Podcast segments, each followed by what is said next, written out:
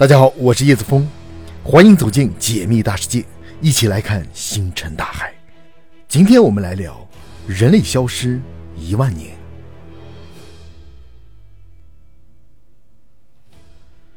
我们之前在《地球的一天》专题节目中讲过，地球自诞生起已经过去了四十五亿年，在这四十五亿年里，地球一共经历了五次生物大灭绝，也就是说，地球上曾经存在着六代霸主。但前五个霸主都因为某种原因灭绝而退出了舞台，地球未来还有四十六亿年的生命，可以想象，人类这种生物大概率活不到地球灭亡那一天。总有一天，人类会在地球消失之前而灭绝。如果人类在一夜之间全部消失，地球会发生什么呢？今天我们就来盘点一下人类消失第一天到一万年，地球上所发生的变化。人类消失一天。实际上，在人类消失的几个小时以内，全球范围就会出现大停电，因为很多发电厂都需要人来维护和监控，没有了人的操作，很多发电系统会进入保护状态，特别是风险最高的核电厂，这个时候就会停止工作。夜晚的地球将被笼罩在黑暗中，看不到任何人造的亮光。你家里的电器除了有储电功能的，还会维持一段时间。其他的将全部停止工作，电视不会再发出任何声响，冰箱里的食物很快就会腐烂变质，你的手机也会在几个小时后彻底成为一块废品。人类消失三天，因为失去了电力，城市的地下管道和排水系统将失去控制，大坝也因为无人管理开始顶不住压力而泄洪，整个城市将会被水淹没，即使是市中心。也会被水包围。人类消失一周后，城市中的大水会慢慢退去，但是城市中所有的一切被浸泡后将加速腐败，特别是超市中的食物，蟑螂和蚂蚁开始霸占这些地方，而一些躲到高处的动物，如猫和狗，这个时候会回到城市中寻找食物。流浪狗开始称霸城市，就连一些娇生惯养的家猫也开始捕捉老鼠为食，因为这个时候。老鼠的数量会增多，躲到高处的牛羊数量增多，它们开始享受仅存的草地。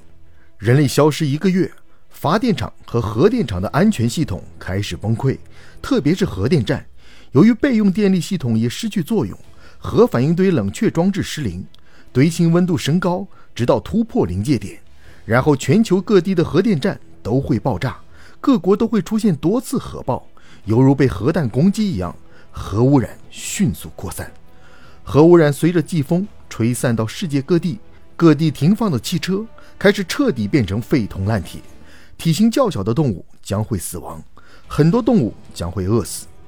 人类消失一年后，地球上空将会出现一次异常壮观的流星雨，这是因为人类的人造卫星开始坠落入大气层，因为卫星需要地面人员的不断调整轨道，才能保持在太空。失去了操控，它们慢慢坠落，在一年左右的时间集体坠落。目前在轨的卫星超过五千颗。如果你有幸在晚上看到这一幕，会感慨烟花如此璀璨。最终，重量超过四百吨的国际空间站也会坠落入地球。由于体积巨大，它会像一颗陨石一样，但在砸到地面之前就会被烧毁，就像一朵巨型的烟花一样。地表的植物开始包围人造物。人类消失十年后，大部分的房屋会被植物侵袭，外表开始变得斑驳，部分房屋坍塌，整个世界将会回到一片废土的世界，房屋内部也会一片狼藉。大型动物因为食物的减少而开始死亡，它们的尸体成为了老鼠和蟑螂的食物，动物开始大批死亡。人类消失三十年后，城市开始森林化，人类的建筑和植物将会融合在一起。道路会完全被植物覆盖，植物将爬上建筑，但是鸟类存活了下来，整个城市开始鸟语花香。人类消失一百年后，由于没有了维护，再加上植物的外力作用和狂风暴雨，高层建筑开始坍塌，而部分坚固的高层建筑会幸存下来。立交桥之类的会全部坍塌，因为它们一般的结构寿命只有五十到七十年。汽车之类的会被洪水冲击到城市中心，慢慢腐朽。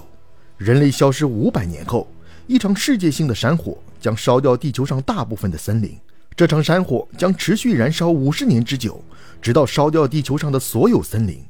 大量的有毒气体将遮天蔽日，光合作用减少，百分之八十的动植物将死亡。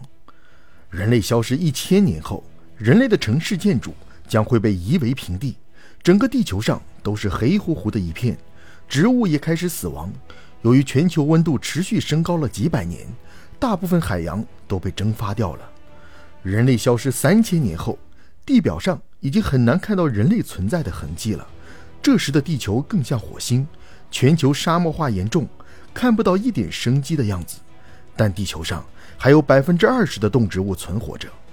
人类消失五千年后，海洋被蒸发后，经过几百年的循环，大自然这个生态系统开始恢复，地球开始下一场长达一百年的暴雨，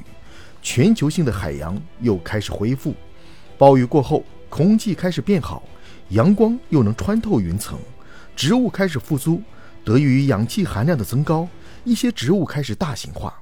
随着植物的充足。苟活下来的小型哺乳动物开始从地洞中钻出来。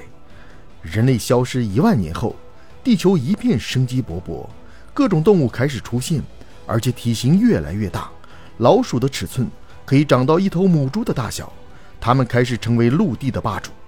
各种海洋动物也开始慢慢出现，体型都开始大型化，但很难说清楚地球上下一个智慧物种会是什么。这时，地球上已经基本看不到任何人类活动过的迹象了，但有一个人类的遗迹可能会幸存下来，就是金字塔。如果没有外力作用，金字塔可以屹立几万年不倒。这个时候，如果外星人来到地球，他们可能只能通过这些还未完全坍塌的金字塔来寻找人类的文明遗迹了。如果当这些外星人发现一种很有潜力进化成智慧的动物，他们又会做什么呢？